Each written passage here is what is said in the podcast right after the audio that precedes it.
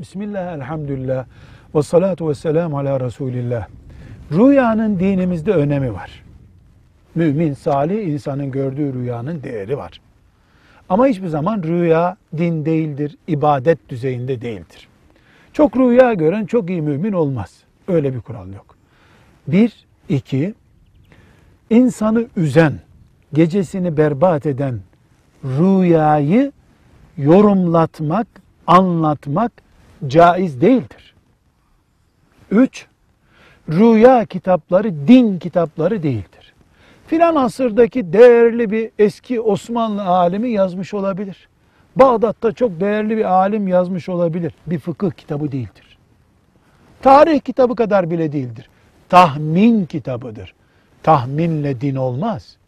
Rüya kitapları yerine Kur'an bulunmalı, gerçekleri anlatıyor. Sahih-i Bukhari bulunmalı, Riyazu Salihin bulunmalı.